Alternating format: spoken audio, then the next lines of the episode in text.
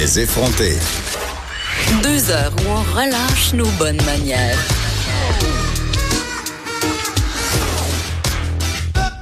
Cube Radio.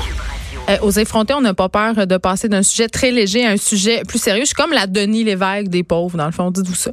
Euh, et là, on, on, revient sur cette histoire euh, d'initiative citoyenne, une trentaine de bénévoles de Saint-Jérôme qui ont repêché plus de 300 pneus de la rivière du Nord après avoir euh, décidé de nettoyer ce cours d'eau-là parce que visiblement personne faisait rien. On en parle avec l'instigateur de cette démarche-là, Benoît Giroir, qui est aussi président de la coop Jim X. Bonjour, Monsieur Giroir. Bonjour. Là, euh, ma première question est, un peu naïve. Est-ce que c'est connu ça que la rivière du Nord euh, sert en quelque sorte euh, de poubelle, de dépotoir? Ben, euh, j'ose penser que oui, euh, parce que là, tout à coup, avec euh, le bon, de un, ce qu'on a fait, ça, les, les, langues se délient. On a quelques, plusieurs personnes qui disaient, écoutez, j'en ai parlé à la ville dans les années 90. écoutez, à cet endroit-là, on le sait, il y avait, bon, un peu plus loin sur la rivière, il y avait une dompe. Bon, puis on le sait, il en mettait dans, bon, fait que oui, c'était connu, mais puis, puis bêtement aussi de, de, de quelques kayakistes euh, ou canoteurs qui allaient sur la rivière.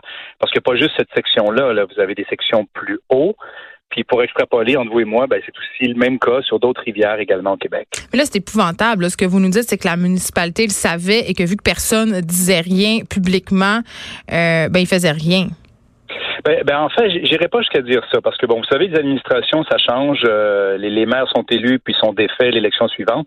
Fait que les, de ce côté-là, euh, je veux pas pointer du doigt personne parce que en, même temps, je, on, on, a trouvé par exemple un pneu euh, d'un Ford Model T 1940.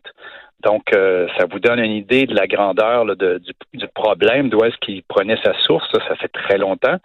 Donc, euh, mais oui, je pense que. Mais puis, je vais, moi, je renvoie la balle plutôt que c'est un problème qui, est collectif. C'est-à-dire que malgré le fait qu'on est théoriquement le peuple de l'eau, des lacs et des rivières, euh, ben, semble-t-il parfois qu'on qu'on voit plus qu'on est en fait entouré d'eau parce que ce qui est là, c'était connu. Puis là, on parle de pneus, mais on a également ramassé depuis deux ans à pas loin plus de trois tonnes de déchets.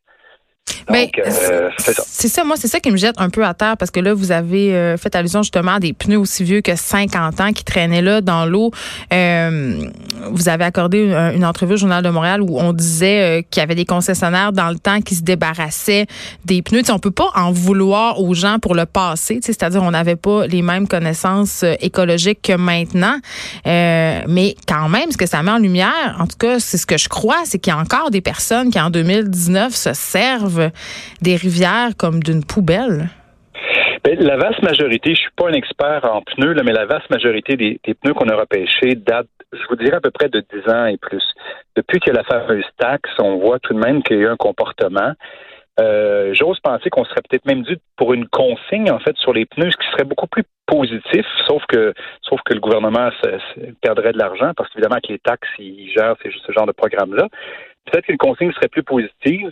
J'ai appris euh, par le fait même que, par exemple, il n'y a aucune consigne sur les pneus de tracteur. Donc, euh, parce qu'on en a repêché deux. Je ne sais pas si vous. Mais c'est très gros, là. c'est très gros. Euh, ça nous a été toute une, toute une job de sortir ça de la rivière. Mais, mais OK, mais attendez, là, c'est toute une job de les sortir des rivières, mais je c'est toute une job de les amener là aussi, là, pour s'en débarrasser. Oui. Je veux dire, c'est quoi le rapport? Pourquoi ils les amènent pas juste au dépôt sec, à Dompe, au, à l'éco-quartier? Ben, il y a quelques terres agricoles, sont faut reculer dans le passé. Il y, a, encore autour de la rivière quelques terres agricoles. Est-ce que ça vient d'un des propriétaires? Bon, euh, peut-être, c'est une possibilité. Parce je pense qu'on a roulé ça jusque-là. Il faut que ça, à la grosseur que ça a, c'est quelqu'un qui était vraiment aux, abords de la rivière, d'un côté ou de l'autre. Mais bon, euh, ça, c'est. La pointe de l'iceberg, parce que je dis à la blague, on a trouvé également, c'est pas une blague, on a trouvé deux portes de coffre-fort. Donc, hein, les, rivières, c'est pratique. Les rivières, c'est pratique pour cacher. Hein, on le voit dans les films. Pas de cadavre, Monsieur Giroir, toujours. exactement.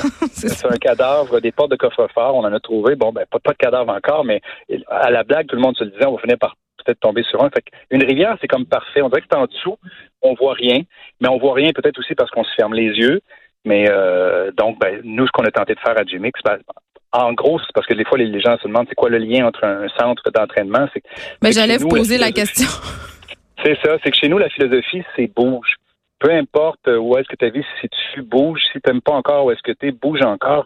Et on croit que l'être humain est fait pour bouger. Donc, nous, on est à côté de la rivière, un peu plus au nord.